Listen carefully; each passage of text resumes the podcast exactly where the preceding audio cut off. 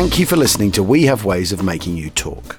Sign up to our Patreon to receive bonus content, live streams, and our weekly newsletter with money off books and museum visits as well, plus early access to all live show tickets. That's patreon.com slash we have ways. Ryan Reynolds here from Mint Mobile. With the price of just about everything going up during inflation, we thought we'd bring our prices down. So to help us, we brought in a reverse auctioneer, which is apparently a thing. Mint Mobile unlimited premium wireless. Have to get 30, 30, bit to get 30, bit to get 20, 20, 20, bit to get 20, 20, bit to get 15, 15, 15, 15 just 15 bucks a month. So, Give it a try at mintmobile.com slash switch. $45 upfront for three months plus taxes and fees. Promo rate for new customers for limited time. Unlimited more than 40 gigabytes per month. Slows. Full terms at mintmobile.com.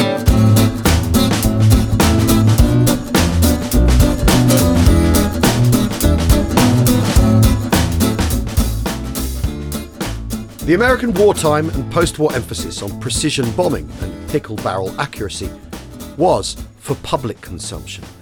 The Americans wanted very much to distinguish themselves from the British and distance themselves from the RAF's area campaign. But these oversold phrases ought not to obscure the reality of American bombing in Europe. While there is no doubt that the Americans generally believed in and identified themselves with selective targeting called for by the industrial web theory, belief and practice were by no means one and the same thing. That's Tammy Davis Biddle, um, who we, we spoke to. Yeah, friend of the show, and the she's show. completely brilliant. And she is at the U.S. Army War College Yeah. in um, uh, in Carlisle, Pennsylvania. Yeah. um, she's a, a lovely person. I keep trying to get her to come to We Have Ways Fest, but for various reasons she can't come at the, the time. But promises she will. Yeah. um, and she's a leading world authority on strategic air power. And that's from Rhetoric and Reality in, in Air Warfare. Which yeah, is, which is a which is a brilliant, an brilliant absolutely book. brilliant book. And in, in that, she quotes um, historian Richard G. Davis. Yes, who's who's who, and I should just just just bracket this because Yeah. the Richard G. Davis book is a, is called um, Carl Spaatz and the Air War over Yeah. Europe, and it is it's a monster. It it, it is a monumental work of scholarship, and and it's absolutely fascinating, and and it's been my regular kind of you know go- go bookshelf back to- fellow yeah, yeah. for for Well- many many well, years. he, he's the, the, the, the thing she quotes from uh, Richard G. Davis is the American airmen judged themselves by their motives rather than their results. Yes. and they wanted others to do the same. And I think that that's sort of at the. Uh, I mean, in a way, that's the thing that's been.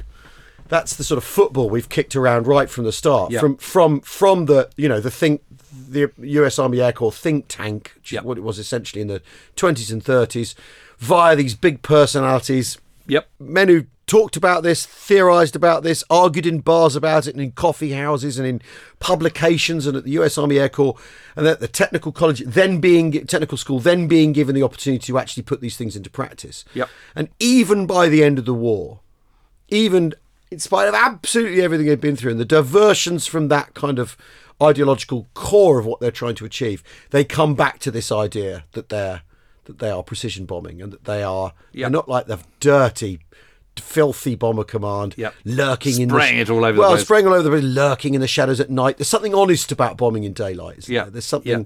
There's something you know, uh, for some people, American, that it, it, it answers some sort of uh, uh, ideal of who Americans are and how they see themselves. Yep. Um, even in the event of total war. And of course, this is Northwest Europe we're talking about. We, you, you- you've got to park what then happens in, in Japan and, Yeah. and uh, quite how. Where, square that particular square that particular circle, but that's not that's not the not the job of this series because we're talking about No, and it's not the job of Spaatz and Doolittle and No, no, and, they're- uh, they're- and all the rest of it, they're- and yeah. Eaker and co. As the war progresses and as the dominance of the, of of Allied air forces takes root over Northwest Europe and again in their, their targeting of the Reich, these discussions about the morality of it and what they're actually trying to do and, and ideology versus reality and all the rest of it really really start to come to the fore. And I think we should definitely have a look at that. Yes. Um, but but I think first we should just have a look at what actually happens, the kind of sort of the narrative of what's going on. Of course, because we left it on the eve of D-Day, D-Day Yeah. happens, and the strategic air forces play a really really important part of that. And of course, one of those who's flying is our old friend Bert Stiles, um, who who describes the kind of fortresses all circling everywhere at dawn, and Yep. you know. Some 17,000 feet up over England. He looks down and all he can see is fortresses Yeah. uh, and just these hundreds and hundreds of them all working, all trying to form up and every kind of layer there's a every sort of few hundred feet there's another layer of them. Uh, and and clouds dog the route across the channel, but but as we know, the weather was terrible on, on D-Day. Yeah. But eventually, there's the coast, and, and Stiles and his crew are all thinking about the poor bastards down on the beach. And he writes, the planes would be over them and the ships would be behind them, but they had to go in alone. And I think that's such a nice line. I mean, he's absolutely bang on. Yeah. But the problems that the bombers have is, is they over overshoot because everyone they're told whatever happens, don't bomb the invasion force. Yeah. But as we all know, you know, you can be be as precise as you like, but but you're not going to be very precise. And and a lot of their uh, of the bombs, even when they've got really really good conditions, are not hitting the targets as close as you can. And when you're over a beach coastline like that, very easy to get it wrong. So they overcompensate. Yeah. And a lot of the bombs go inland, but. You know, I always kind of feel this is again, this is one of these sort of slightly overblown features of D-Day because you've still got a hell of a lot of firepower out at sea. It's not exactly going to be helpful for the Germans to have the rear areas of all these positions on the coast. Yeah, I mean, the, the other bit plastered one way or another, and and the sort of proof of the proof of the pudding is in the eating, isn't it? D-Day, D-Day is is a success. I Yeah. mean, the, the the invasion is a success. This then means, at the, but at the same time, as well as the crossbow targets, oil starts to the oil plan starts to sort of Well, yes, because they've done the transportation bit. yeah, yeah. You know that that has succeeded. They've they've destroyed every single bridge over the and Seine. they absolutely they absolutely have. They absolutely have. All these all these marshalling yards have been absolutely hammered. Yeah. And and you and I will remember looking at Harris's blue book in the RAF God. museum in Hendon and But it's looking at all that basically anywhere damage anywhere there's a, a set of points. and a railway. Yeah, gets gets blasted. It's, it's incredible. And you can see these photographs. You can see the scale of the damage. So mm. that's work. So now you absolutely can take your time and, and do the oil plan, which you've already been targeting. I mean, Yeah. you know, that, that mission on the 28th of May that we ended the last episode, that was to hit an oil target. Yeah. One of the interesting things about the, the, the you know, I, I, Ike says, all right, we're favourable con- conditions over Germany because it's summer after all. So, so a part of the big problem that you can't see what you're doing has passed. So the opportunity is to bomb with precision. He says when we can't use it against crossbow. So that so shows how prioritised crossbow is. He says, all right, aircraft industry, oil, ball bearings, still in the mix. I'm a big fan of the ball bearings being in the mix. I'm not going to give up my ball bearing It's really- ambition. it's- there's, there's something there's something funny because because ball bearings don't work without oil. You don't need to go for the. I mean, I, I've always I've you know because the I mean the tra- it's the tragedy of the of the of the Schweinfurt raids. You know, you, you you could take ball bearings out of that list and everything would be all right because after all, I mean, it's interesting, isn't it, the way that their minds are gradually c- coming in on the I- idea that oil is actually the actually the thing. But yeah, But they are obsessed they're obsessed with ball, with ball ball bearings. Yeah. And they're just not going to be deviated Yeah, from that. that's right. Yeah, and then uh, Goering on the 9th of July, um, uh, and they the Allies know he's saying this. The deep inroad made into the deep inroad made into the supply of aircraft fuel demands a most stringent reduction in flying. Drastic economy is absolutely essential. So I mean. It's working. It's working. They chuck a ton of fighters up when, when they attack oil targets. Defences are immediately diverted because the the Germans know perfectly well how vulnerable they are o- o- on this. So, Um, so, so you're you're getting a you're getting a two for one from from an allied point of view. Yeah, yeah, but, exactly. But all this stuff, I mean, you know, Spaatz can say go and go and say and say, look, my oil plan is working. Look what Goering said. But, but I would argue having two and a half thousand bombers going over in a 24 hour period, plus a fa- you know 1500 fighter planes, collectively that's Yeah, doing yeah. the job. I Yeah, mean, yeah. you can have all these emphasis, Yeah. emphases, Yeah. but but it's the smothering of it, isn't it? Yeah, but but this, as much as anything else, goes back to what what the Tammy Davis Biddle quote at the start here is that the, the Americans are, are saying it's not just that we're um, overwhelming the skies. We're doing we're, we're doing it precisely. we're doing it precisely. Our, our- our intentions are the are, are the are the core and the key to what we're doing, rather than the fact that we're simply smothering the place with bombs, you Yeah. know, and and, air, and, and airframes. It's, it's a tumble of events in the summer, isn't it? Yeah. Because you you you've then you've then got the July plot, and Yeah. that and that that in itself, and I think I think the the, the July plot plot is the is the key to how Germany then behaves for the rest of the war. I think it's it, it, it, it's the it's, it's the central event that explains why you know in the last episode we said this. How do they not know they've lost? Well, the July plot is the thing that means no one can address that anymore. Yep. It's gone. It's ca- it's catastrophic the July yeah, plot. it is absolutely. It's I'm- absolutely, I'm looking forward to. Uh, we're planning to do that later in the summer, Yeah, aren't we? And I'm, yeah. I'm actually looking forward to getting stuck in on that. It's almost the worst thing that could possibly happen. Yeah. To Germany. I'm actually you know. quite down on Stauffenberg. Well, look, with that to look forward to later in the year, ladies Yeah. and gentlemen. The Americans then, there's another plan. I mean, and, and they're good at their names here, aren't they? Yeah. This is this is no Operation Fustian. Thunderclap. Yeah, but I think this is this is really really interesting because this is that the whole point of Thunderclap is to to, to just absolutely hammer Berlin, hmm. hammer Berlin, yeah. swarm it with Yeah. swamp it with by night by night and by day by you know two thousand bombers in a twenty four hour period and fighter planes and just hammer it. Spaatz Spaatz is is really uneasy about this. Yeah. He doesn't like it at all. But what's interesting is it is his staff within the US strategic air forces in Europe Yeah. come up with this idea alongside the Air Ministry and the Ministry for Economic Warfare. Yeah. Set Europe ablaze, etc. Yeah. Um, so it never happens. Spaatz Spot says says I you know I, I feel uneasy about this. Like you know I, don't- I don't I don't think this is good. This is not good for our kind of image and what we say we're going to do. And I- and and I just turns around and goes, Whatever. well I'm I'm you know if this is going to hasten the end of the war. Do it. The whole point about Thunderclap is this is to exploit the kind of the situation in Germany, you know, perhaps they're all ripe for implosion, and you know, if we just do this, and that'll Well, it's finally- 1918. Everyone, uh, certainly the certainly the British are thinking in terms of 1918, and the July the July plot is a, is a clear indication there might be a revolution in Germany of one one way or another. The British, since the start of the war, have convinced themselves Well- that on some level Germany's a house of cards. It- It'll fall in. The army won't put up Yep. with it anymore. Under normal circumstances, yes. Yes, exactly. this is the, This is- point. this is the but the. July plot has made sure that that, that actually, although they, they're taking that as a signal of this sort of fragility, the July plot is the thing that brings an end to the possibility of, of that fragility. of that fragility. Yeah, yeah, yeah, exactly right. Yeah. So, so in August and September, that that you know resources are continuing to be divided between ground campaign. Um, you know, this is a bombing of Villers-Bocage and things like that. Yeah. And, and, and various other operations that they're pulled into. Operation Cobra, of course. Yeah. 25th July 1944. You know, Strategic Air Forces bought them that.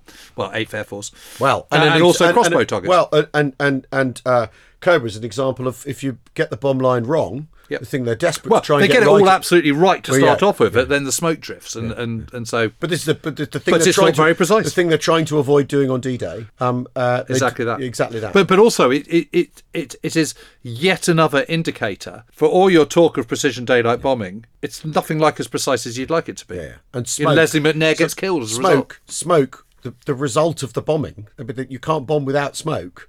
I mean, it. it, it but the point is the the point is that, that they can mount these sorties like that and deliver hammer blows wherever they want. Yeah. is the, is the truth. 72000 small scale bombs they dropped didn't they on on that they, so the whole point was to not churn up the ground fragmentation bombs Yeah. that's what they had Yeah. god i'm 72000 if you're Eisenhower and the air guys have said, look, we we can we can bomb precisely, we can deliver tons of ordnance to then, you want. What else are you gonna what are, you're gonna say? Crack on then, lads. Anything to shorten the war. And after all, the whole like, I mean, it's interesting, isn't it? That that distinction of, about with Thunderclap i i i is that Eisenhower's going anything to shorten the war. The whole point of air power is the idea is that it shortens the war. That was its initial selling point. So they they're they're hard pressed to to say. Well, you got that wrong, I'm afraid. Well, uh, e- even in, in February 1944, Spaatz thinks, as, uh, as does Harris, that they can They- they still can bring They a bomb- result. Bomb, bomb Germany to submission. Yeah, yeah. That- that they But how he's going to do that just precisely, I don't know. anyway. Yeah, they're also moving uh, supplies around for ground forces, so that you know they, they, they- it's round the clock flying as well as bombing. And they have to do this because of the oil crisis, Yeah. because they the fuel crisis, because because of the Scheldt and all the rest of it, because Yeah. they because they've overreached. You know, they they they're on the, they never do reach their culmination point, but they're on the cusp of it. Yeah, all the time, all the time. And uh, uh, fans, regular fans of the podcast, will be delighted to know that Doolittle regards Market Garden as having cost him four four major raids and two minor bombing missions. The, the diversion of effort. Yeah, I mean it's nothing, isn't it? I mean, I mean that's the way that's presented is what a massive cost. No, but, but- I'm thinking, so what? Yeah, yeah, you're Fine. doing it. If that's all it is, then great. Yeah, yeah, Why don't you do more then? Yeah, and they're putting a thousand bombers and a thousand fighters into the air every single Every day. day, pretty much every day. incredible. Yeah, in It's form. I mean, obviously not every day. Most days, they, they, Yeah. that, that is a regular occurrence. And then it, at the, uh, in September, um, there's the real, the great reorganisation. Yeah, so those formal obligations shape end. Yep. Th- They're, they're no longer having to support this great undertaking, Operation Overlord, um, and they can go back to doing what they what, what they're supposed to do. Yeah. designed to do. And, and in the meantime, and in the meantime, they've become even more powerful. And and although we, I mean, we have we've been pretty scathing of the of the precision thing. That they're still they are getting better at it. They are getting better, better at it, much better. And. Bomber, and- Bomber Command, particularly. That's Yeah, the they're getting really, really good You know, but, it, but Bomber Cod is, is more accurate at bombing than than 8th Air Force by Yeah. this point. And the interesting thing is, is of course, the relinquishing of, of, of control by Eisenhower then prompts yet another round of debate. You know, it- it's so completely predictable. You know, Harris wants to keep on flattening cities. Spaatz wants to continue on the oil plan. Tedder wants to extend the transportation plan into Germany itself. They're all arguing about it, but actually they just carry on. They they just all do the same do the thing. let's do. do all of it. All- Let's do all of it. It all doesn't have to be. It's it's the, and this is the thing. It's it's not an either or. Given how we've talked about the fact the Americans are more concerned with sort of the public consumption of what they're doing, or, or, or as concerned with that as much as anything else, their intentions are what matter. Is Harris right? Is the most efficient use of bombers in the end area bombing? I don't know to be honest, because I, I, I think I think the most efficient use of bombers is to do everything. Yeah. I think it absolutely you want to hit synthetic fuel plants. Absolutely you want to hit the transportation network. Absolutely you want to flatten cities. I mean, there's no question that if you're flattening a city, that's really inconvenient. You know, there's a reason why a city is a Yes. city. Yeah. It's because it's a hub. Yeah. You know, that's where roads meet. It's where So it feeds in. where- So hitting a city does feed into the American idea of industrial webs, the pragmatism of actually what it's like bombing in northwest Europe, with the challenges of the, the air defense systems and all that sort of stuff. But, but but if you think about Well, well- about the the Mockau um, a, a, a, um air plant outside Leipzig, it's Yeah. not in Leipzig. Yeah. it's in a big stretch of Yes. open countryside in the middle of nowhere. Yeah. You don't need to hit the you don't need to hit Leipzig. You need to hit the Mockau. You have to find it though, and You find it and all the rest more it. difficult. You know, where, where do all these workers live who who are f- in these factories? Hmm. You know, and, and manning the Reichsbahn, organising cargoes, and taking stuff off railway wagons. They all live in cities. Yeah. So if you destroy the cities and kill lots of them, then they can't do that, and you've got to find someone else to do it. So it's it's all part and parcel of of a bigger thing, which is you've got air power. You- You're trying to preserve the lives of your own young men from your own nation, whether it be Britain, the Commonwealth, United States, Canada, whatever. The science and the data does not support any one Any one way plan. of doing it, They, yeah. th- they all have merit. Area bombing is obviously much more brutal, Mm. as has been made repeatedly clear to the Nazi high command. If you stop the war, This stops. this stops. Yeah, it's a very I mean, very the, simple The thing is also the, the the thing is, I mean, the other thing is, is there's no what if. Um, there's no controlled experiment uh, at any point in this. You know, Harris doesn't say, "All right, then for for for for."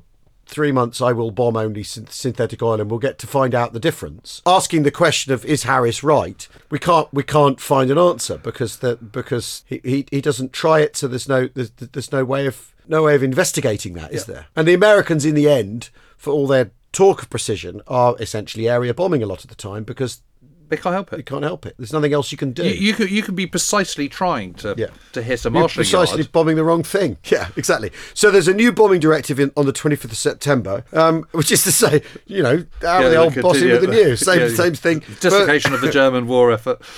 All the rest. there of it. is, however, no mention of ball bearings. No, they've, they've finally gone. They've fallen finally. off. the- All right, okay. We'll, right, leave, we'll yeah. leave the ball bearings off this time. So priority. I mean, it's interesting because there's a first priority, which is one thing, and then there's a second priority, which is three different categories. Yes. So, I mean, it's a piece of bu- bureaucraties. It's quite interesting. Yeah, yeah, yeah. First priority, uh, one, petroleum industry with special emphasis on petrol, gasoline, including storage. Second priority, German rail and waterborne transportation systems. Three, so this is three of. So the one is petroleum. yes, and then Two is the German rail and waterborne waterborne transportation but system. two is part of the second priority. So, Yes. so there's one one, and then there's Yeah. two two. Yeah. Uh, two, three, tank production plants and depots, which is interesting. Ordnance depots. Um, four, MT uh, motor transport production plants and, and depots. So basically, it's exactly the same as before. With Spaatz and Tedder both able to do transportation plan and oil plans concurrently. yeah. And, and if you want, you can get ball bearings out of that if you want. And, and but and of course the, the big thing is is that Spaatz knows that his window to do precise um, air commas It's closing attacks really quickly. because of the weather, because it's autumn, and because of days. days are 25th is past the equinox, so the the, the, Yeah. the six month frame of, of, of daylight is, is, is ending. Uh, it? this is the crucial bit, and this as we're getting into the winter, this whole debates about precise bombing, precision bombing, as opposed to area bombing, start really coming to the fore again because Eighth Air Force is only able to launch three completely visual attacks on oil targets in October. So it can attack, it can do non-visual. Which is H2X. Yes, and so and so and, and and statistics are starting to emerge. You know, analysis, data analysis. Yeah. Uh, uh, and what they discover after the war, there is then a further, which is the the um, the, United States Strategic Bombing Survey, which is an exhaustive look into this, and, and of course the results are incredibly disappointing. Yeah. just as they were with the Butt report in June 1941. Uh, and they show that only 2.2% of bombs dropped during 57 precision raids on synthetic fuel plants hit damageable buildings and equipment, and 87.1% spread over the surrounding areas. Yeah. Yeah, I mean they are relying on Speer's people for a lot of that information, aren't they? After the war, so there's a there's a, there's a little sprinkle of Speer going. Actually, I did a, an amazing job despite everything you Yes. everything you did to me. But but but yeah, I mean th- th- those are those are those are not good figures, are they? Um, well, they're not they're not great, but but but that doesn't mean say that they're not kind of you know their their efforts are hitting home because they, they they they clearly are. But of course, the new crisis that is now emerging in in in the end of 1944, beginning of 1945. We had the crisis the year before. The crisis was all about are we going to be able to get to Overlord? Yeah, it was, there was no mention of precision targets. You know, this is just not a debate. The, the debate about precision bombing only comes to fore now that you've got a thousand bombers every day to play with and a thousand fighters, and you can kind of you know and you're arguing the toss over the targets, and the- and not the- can you get to the target, and the end is in sight. And the end is in sight. And, and, and what are you trying to do? And one of the problems they have that they increasingly have to use um, H2X, which is a sort of variation of the of the of the of the British ground mapping radar. yeah, The truth is they're not as good at using it because they haven't been relying on it. yeah, and they don't have. The, the, and when they first take it on, they don't have any faith in it. You've also got a load of people who don't like the idea that they're that they're not clapping their eyes on a target. So they send their so they, they send their worst crews to be trained on it. They don't take the training as seriously, and uh, that's a that's a year previously that they start with H2X, isn't it? But by the by this point, they absolutely need it. They absolutely do. And of course, whereas Bomber Command has been using it since 1943, and their crews are trained up to use it, and it's an absolute given. So it's it's there's no mystery about it. There's no kind of sort of feeling their way with it. They they've done all that. Yeah. And so this is this is the irony of the whole thing that, that that Harris is still going on about we can't be precise, but is actually being precise. Yeah. Whereas Eighth Air Force is, is is continually saying we only do precision bombing, but it's becoming less precise, and and that's So it amounts to the same. So it amounts to the same thing, but the they're, they're, thing. they're wrapping up in a different way. And, and it's interesting because of 148,807 ton bomb tons of bombs dropped between the 1st of September 1944 and the, and the 31st of December 1944, 81,654. So what's that? It's more than half More than half are H2X guided. are H2X guided, yeah. Of that, only 674 tons got within 1,000 feet of the aiming point. Yeah. In other words, they're area bombing. They are absolutely area bombing. yeah, yeah. You can wrap it up however you like it, but that is what is happening. So, um, Bomber Commander area bombing uh, precisely, and uh, the Eighth Air Force are. Precisely bombing inaccurately. Precisely in- bombing in in an area, area. way. Yeah, yeah, yeah. That's exactly how it is. I mean, it's it, it, it's interesting, isn't it? Because because the the the, the the Bomber Command have got much more sort of tied up in what kind of ordnance they're dropping and all that sort of thing, and and can drop more bombs too. That- Yep, that because they- they've got- b- b- big bigger bomb bomb capacity. That, that they're able to deliver mo- more to the target. Well, Bomber Command drops just just a sniff under a million tons of bombs on Germany alone. God. 18,000 tons of bombs on by the Luftwaffe on Again, London. how do they know not? How, how do they not know they've lost? I mean, it's testament. That's before you do the kind of 600,000, whatever it is, tons of bombs that the Americans. I mean, you, you, I mean, it's it, it- it's testament to how wrong people like Douhet were that the, uh, the population will rise up and overthrow its government Yes. if it's Yeah, treated yeah, like yeah, this. no, that's, for, that's for sure. Um, and, and after all, he's the guy that set a lot of this thinking in motion. Although they're bombing through cloud, they can do what they like. They can put planes up whenever they want, go where they want. But this is my point. So this is the this is the, the, the crisis of of the autumn of 1944, the fall of 1944. It's no longer about long range fighters and will you will you be ready for, for Overlord. It's just about morality, morality of what they're doing. Yeah. Because the scales are now so huge. Yeah. And and and they can roam at will to a certain extent. I mean, Yeah. not entirely, of course not. I mean. Try saying that to a Well, guy yes, who was on a B seventeen yes, in course, November yeah. 1944. Yeah, yeah, but but yeah. you know, so I don't want to sound glib. Yeah. But but the the truth is is is that the data they do have shows that 42% of the bombs dropped supposedly precisely fell more than five miles from the target. That's butt report stuff, isn't it? But But, but they have the capacity now to do precision rays if they need to. Yeah. You know, these, these, you know, it is interesting that, I mean, I remember going to the synthetic fuel plant in, in Pölitz up in, um, what is now Poland. And that was absolutely destroyed, but that was destroyed by a combination of, of 8th Air Force and 617 Squadron. Yeah. If you look at the Valentin submarine pen, U boat pen that was built outside Bremen. Yeah. That was destroyed in April 1945 by 617 Squadron. Yeah. You know, that is that is huge when you're on the ground, but it's not when you're at 20,000 feet. No, no, no, no. But and the they thing is, actually hit it on the nail. But the, but because they're attacking because they're because they're attacking. I mean, after all, the synthetic oil industry in, in Germany is an incredibly vulnerable thing because you do actually need you can't disperse it, can you? It's not like fighter production where you can you, you know you can build a wing wing one place, engine somewhere else, stick them together in a you know another location. Germany's incredibly vulnerable, but, but also because it's coal, you know Yep. th- that they're making the oil from. There's a du- there's a double vulnerability with attacking railways with with, with the oil plant, isn't there? Yeah, So- absolutely. Yeah. so they dovetail perfectly. This is the, Yeah. this is the point. There's, there should be no debate about transportation plan versus oil plant. No. you just have you have a uh, transportation plan and an oil plant, and you run them concurrently. And there shouldn't be any issue with that at all. I, and to be honest, I don't think I don't think there really was. I mean, Yeah. you know, Tedder and Spaatz are talking to each other all the time. Yeah. Th- th- there's no there's no issue here. But but you know, as John G. Davis, this guy who wrote this monumental book on Spaatz and the and the Strategic Air War, you know, he he he points out that you know what they're doing because of the weather, they're hitting marshalling yards instead. They're hitting them very well, but a- but a well hit marshalling yard also means an incredibly well hit city yeah. because Yeah. of these variations. Because you can't be as precise as you'd like them to be. Yeah, I mean the thing is, if you're putting 300 bombers onto one marshalling yard, the, the idea that they will all hit it a- accurately is sort of it's it, it, it's it's absurd, isn't it? Yep. Yep. Um, I mean, you, you, I mean, you can you can see why the cruise missile is the answer to this problem, isn't it? Fly down someone's chimney, basically, take out a yes, except of course, you know they except they miss too. they miss two and they're incredibly expensive, and you run out of them, and then you just go back to the old ways, which is exactly what's happened, you know, in Ukraine, isn't it? Yeah. Ditto in Gaza City, which is just being systematically destroyed. Yeah. I mean, the, the moment your targets are, are in a city, you can precisely hit that, that tower block, but you're still destroying it, Yeah, yeah, yeah, yeah. yeah. even today. Right. Well, we're going to take a quick break, and then we'll come back for um, the return to Berlin.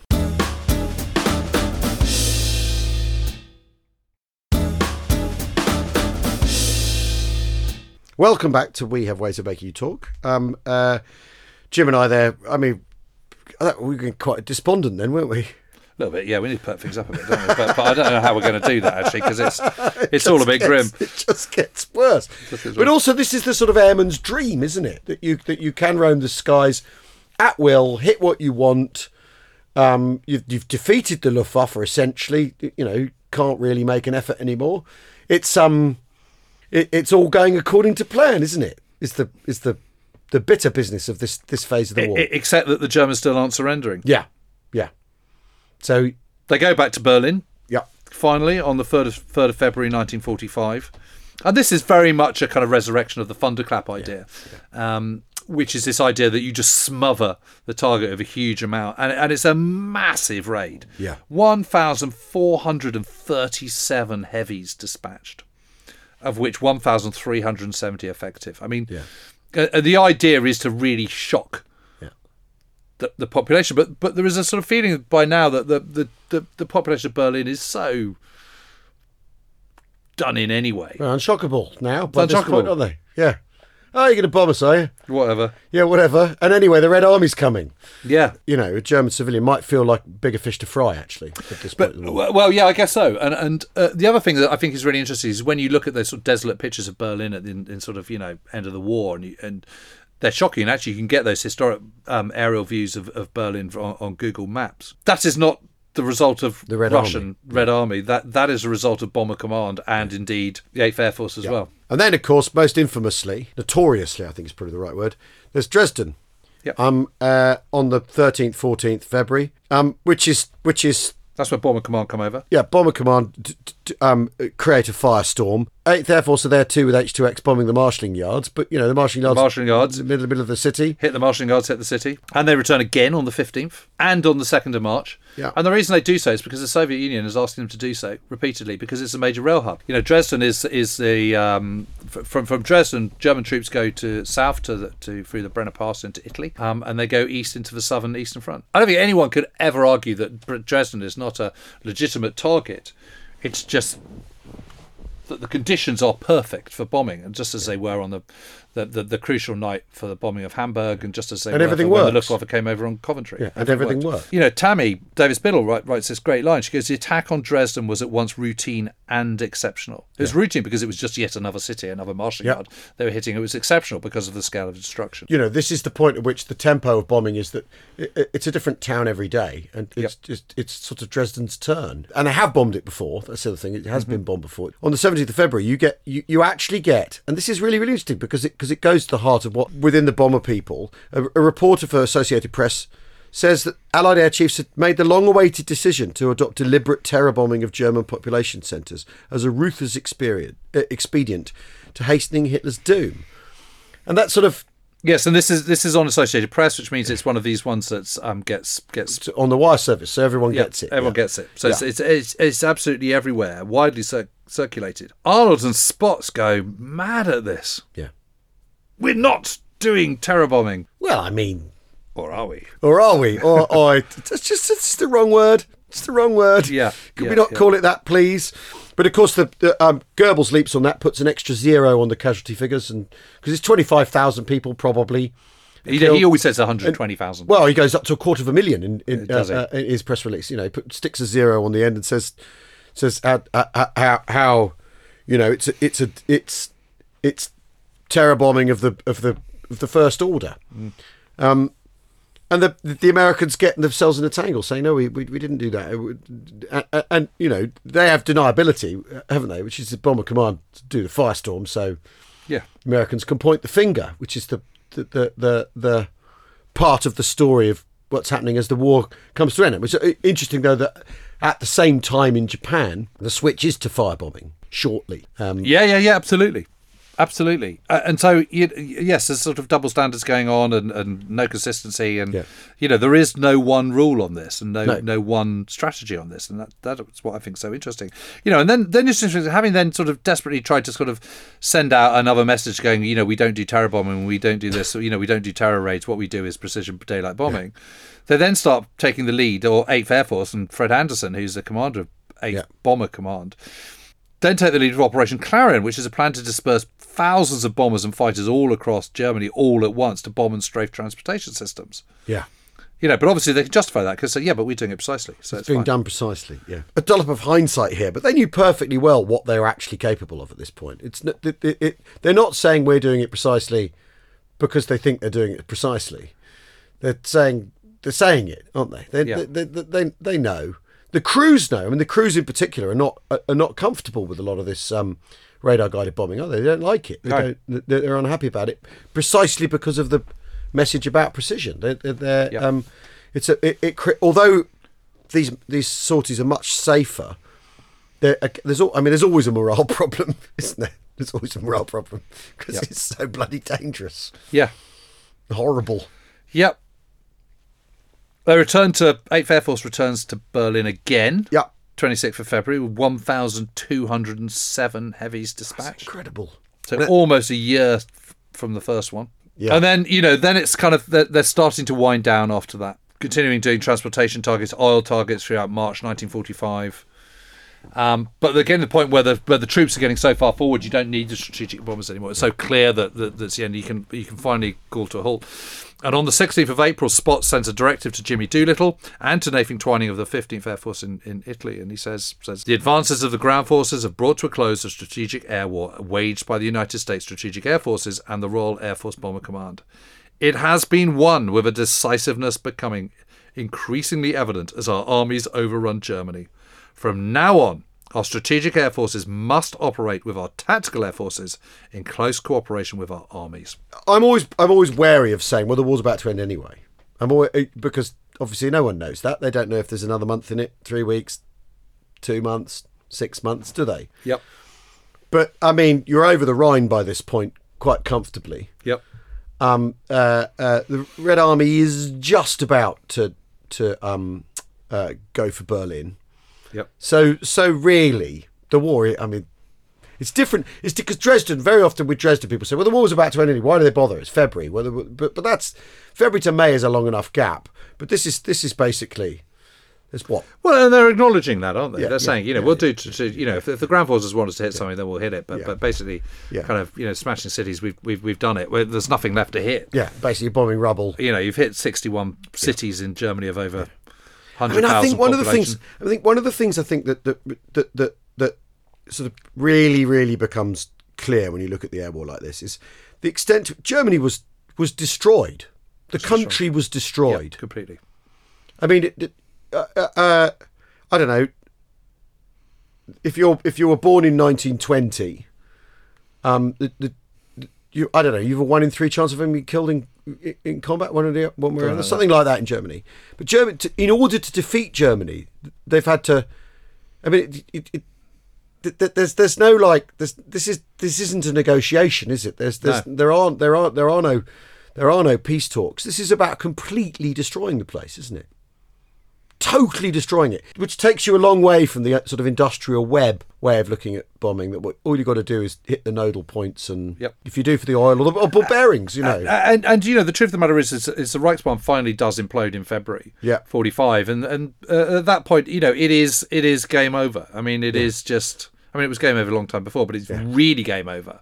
Yeah. They can't really do anything more. But but I think it's worth just just mentioning what happens to the the hundredth bomb group because we started this Yes. whole series with them. Yeah. Um, so um, good to kind of see where they finished up, um, and they've been kept going all this time. yeah, You know, th- the originals have all gone, obviously.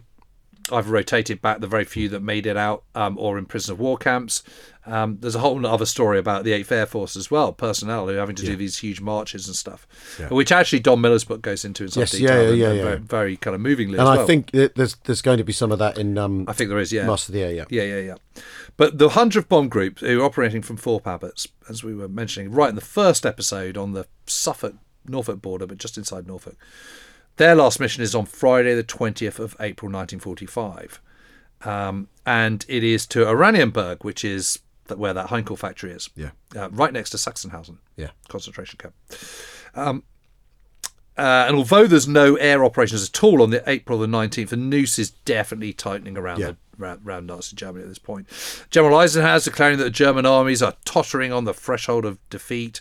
The Russians reported at the gates of Berlin, uh, while American lines are only 45 miles from the Russians. Um, an Allied broadcaster, slave labourers, asked them to stay where they were, for in a few days the gap between the armies of liberation from the west and from the east will be closed. So that's the kind of sort of background to this last mission on the 20th of April. 29 crews are seated in the Friday morning's briefing. So again, that again shows you the scale of just the bomb groups has gone up. Instead of kind of a dozen or 13 Yeah. ships, it's it's now 29. The 100th is going to be flying to Oranienburg, some seven miles north of the centre of Berlin, and their first priority visual is going to be the marshalling yards and then the uh, engine test beds at, at Rechlin in Germany. So actually not the Heinkel works at all. So commanding the 100th this time is Major Stivers. I, uh, I just, you know, he's not even a glint in the milkman's eye back in, in I know. kind of, I mean, the thing know, is, August an 1943. aircraft aircraft testing bed, engine testing bed. What's the point? What's the point? They, they might get they might get an engine ready in the next fortnight. Yeah, but, you know, they might as well. yeah. They might as well. 29 aircraft airborne by 0615. They head over there. They're absolutely fine. I mean, you know, the, the bombs away at 1014. Well, I really, I mean, I really hope no crews were lost for an engine test bed Well- in the last fortnight of the war. I mean, you know, Yep, the rally point made good after the after the bombing. After eight hours in the air, all sh- all ships returned. Ernest Coble's ship, um, which is returned early because of his number three engine being out, is the only only issue at all. So that crew doesn't get they don't get a sortie Yeah, credit. let's say what. So bombing results excellent. Aircraft lost zero. Crew lost zero. And then five days after that, it is the final um, heavy bombing mission by the Eighth Air Force in the Second World War. In World War Two. Which is a series of raids on the Skoda works at Pilsen, which is a hell of a long way, actually. and that's a long way, long, long you know, way to go. Czechoslovakia and smaller targets in Australia. So this is this is now a tactical, not strategic mission requested by the ground forces. It's mission number nine hundred and sixty-eight. Bloody hell! And they they do take. I mean, six bombers are shot down. And one of those taking part, one of those bomb groups taking part is the 384th, Yeah. which was the first one to take off on mission number one. God. Back on the 17th of August 1942. Oh, a long war. Yeah, yeah, yeah. The very next day, US and Soviet troops meet on the Elbe. I've been to that point, actually. Have you? Yeah, it's quite interesting. In total, 8th Air Force suffers around 28,000 killed in action, similar number POWs, 18,000 wounded, so a total of 72,000 casualties, which is 34% of those who flew. But obviously, that percentage has come down massively. Yeah, it's the peak point in the second half of 1943, where it, and it, that so, autumn of 1943 is definitely the nadir. and so really that uh, that raid on um, Berlin, where 100th Bomber Group come back with no no aircraft lost, no crew lost, they're standing on the shoulders of the experience Yeah. and the battles fought. Yeah. The, the year the, the, in the in the 18 months before that, really. Yeah, yeah, yeah. and yeah, yeah. and in particular late 43 where in a way 8th air force has to learn the lesson that it needs fighter escort in order to then make the decision to pivot to fighter escort Yep. that they have to go through that in order to figure that out which is bitter business of the ideological grip really that the bomber men have on the Yeah. Yeah, completely. I think we should finish with Bert Yes, what Stiles because there's an interesting story about him. Because after 20 missions with Sam Newton, he then has to sit out a few because new pilots are coming in. And what happens is these new pilots come in and they have to do a before they're going to be lead pilots. They need to do a stint as second pilots. Yeah. So the second pilots on a on a on a sort of well-established crew often have to sort of sit out a few. Right. And sometimes they get promoted up and take on their own. You know, if you if you've done 20 missions, you're not going to take on your own ship because it's too disruptive to the yeah. rest of the crew. yeah yeah So he then ends up in this little kind of sort of hiatus, and eventually joins a. Um, he, so he does a he sits out a couple and does a couple more with Sam Newton. But by the time Sam Newton crew and the rest of the crew, or most of the crew, have done thirty five missions, Yeah. Stiles has only done twenty three. He then eventually joins another crew, and he finishes with with with four missions in five days at one point, uh, where he gets 15 hours sleep in total. He's absolutely knackered. But his last two missions are Augsburg, and then completes his 35th of a long trip to, to, to Leipzig. And it- it's amazing, you know, if you told if you if you'd been told back in kind of October 1943 that those were your last two missions, you'd think I'm never going to make them. But Yeah, by yeah. the summer of 1944, it's like whatever. yeah yeah the odds of yeah the odds have changed And the interesting thing is, he then writes his book, um, and he has an opportunity to go back to the US and become an instructor, but he doesn't. He decides to reapply and volunteer for a second tour, but this time on fighter planes. really Yeah. And he completes his conversion in, in, in the UK, and he gets posted to the 505th Fighter Squadron, which is part of the 339th Yeah. Fighter Group. One of the new, comparatively new. I mean, they're not even on the again. They're not a glint in the milkman's eye in back end of 1943, but now are kind of sort of full of old war horses. and and they're mustangs And they're flying the P51D, which is the newer version, which is coming in the summer, which is that one with the kind of bubble canopy that you, that you and I kind of flew in. Yeah. And it's interesting looking at the uh, the last page of Serenade of the Big Bird because I'm not going to do the American accent this time. He goes, "It's summer and there is war all over the world. The war has spread from Normandy to Brittany, and to and the American columns are swinging in towards Paris." There is still plenty of war in Russia. The same war is still going on in the islands and the sky over Japan. I can think about it in terms of moments and chunks and stretches of eternity measured in minutes. So far, I've lived through it. So far, the Lady of Luck has let me come through. There is hope as bright as the sun that it will end soon. I hope it does. I hope to hell it does. But unfortunately, on the 26th of November 1944, he's flying his 16th mission of this second tour, and he's at around 26,000 feet over Hanover when he gets embroiled in a dogfight. Uh, and what happens is he follows the plane down because, you know, they're doing that by this time so that they can strafe stuff on the way out. Uh, uh, he shoots down the uh, the 109, but then somehow, obviously, just comes in too low yeah and, and, crashes in and gets killed.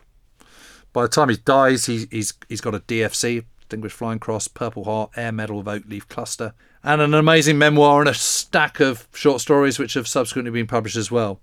And the final, final bit, the final bit of the book, the last paragraphs, it's really, really poignant because he's he's trying to kind of make sense of the war and what it's all about. And he goes, in the end, it is only people that count. All the people in the whole world. Any land is beautiful to someone. Any land is worth fighting for to someone. So it isn't the land, it's the people. That is what the war is about, I think. Beyond that, I can't go very far. So if we can get through with this war, I'll get started. What a tragedy. god it's terrible But it's a brilliant book. yeah Brilliant, brilliant yeah book. yeah um, and, and one of the many that, that, that fought and died with one of those 28,000 that fought and died with the mighty eighth. And it, and it was a mighty eighth, wasn't it? It's a, Well- mi- it's a mighty air force, which is, is, is, you know, like all the great armies of, of the Second World War. It's it's it's been through its baptism of fire. It's been through its trials and mm. tribulations. It's it's it's faced down danger. And central to the Allied victory. And central to the Allied. No, victory. no, I mean, no, I think no two ways about it. And, and even if the, even if, you know, it's it's a strategic air force. It its effect is strategic. There's no there's no doubt about that. Whether it's the strategy it um, set out with to, to have uh, uh, strategic effect with is is is I think the sort of locus of the debate, isn't it? That that, that they in, in the end destroy the they destroy the the German air force, the Luftwaffe.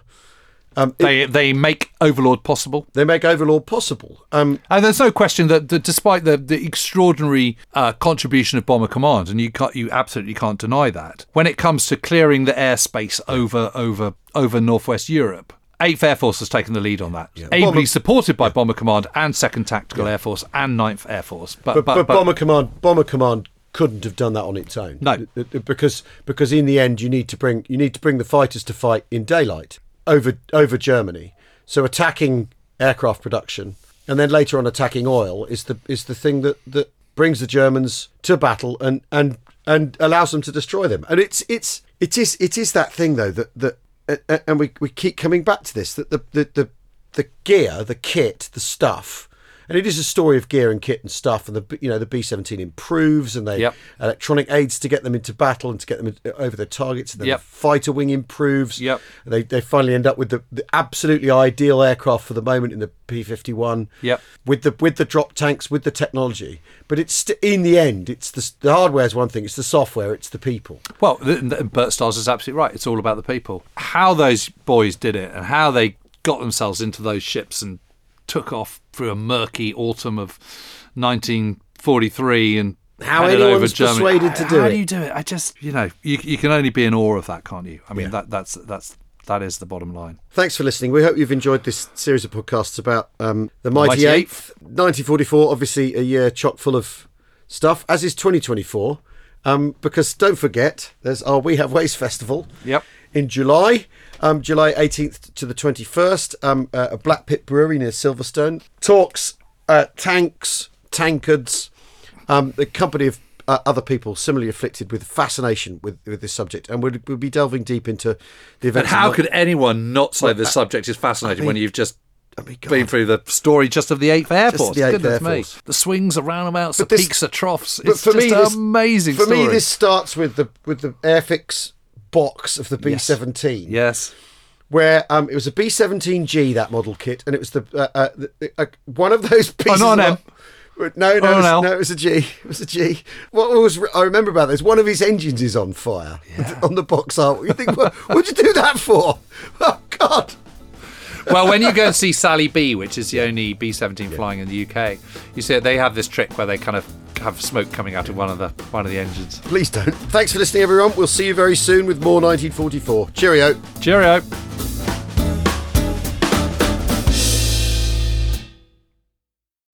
Hello, listeners. It's Anita Anand here from the Goalhanger sister podcast Empire, which I host along with. me, William Dalrymple, and we are here to tell you about our new series on the founding fathers, the men who made America. We wanted to look at the men who actually founded the country, who dreamt the dream, who wrote the words upon which a country would be born. What were they like? What made them do what they did? What did they actually believe in? And how did they come to play the role that they did in the American Revolution and the creation of America? What really interested me about this was the contradictions. I mean, we expect these men to be great figures. We've seen the portraits in the galleries, we, we know the faces from the banknotes, but they're deeply complex figures. But in that, and in that blend of contradiction and intellectual power and writing genius and curiosity and raw ability, lies the nuance and complexity that allows us to understand them. And the United States is, in many ways, a reflection of them, their beliefs, their experiences, These are the men who wrote the Constitution. These are the men who created the federal system in every way. They are totally fundamental to what American politics looks like today. It all goes back to this extraordinary group of men. Yeah, and they have rip roaring yarns as well, let me tell you. So if you want to know why America is the way it is and who the men were who made it, you can listen by searching Empire wherever you get your podcasts.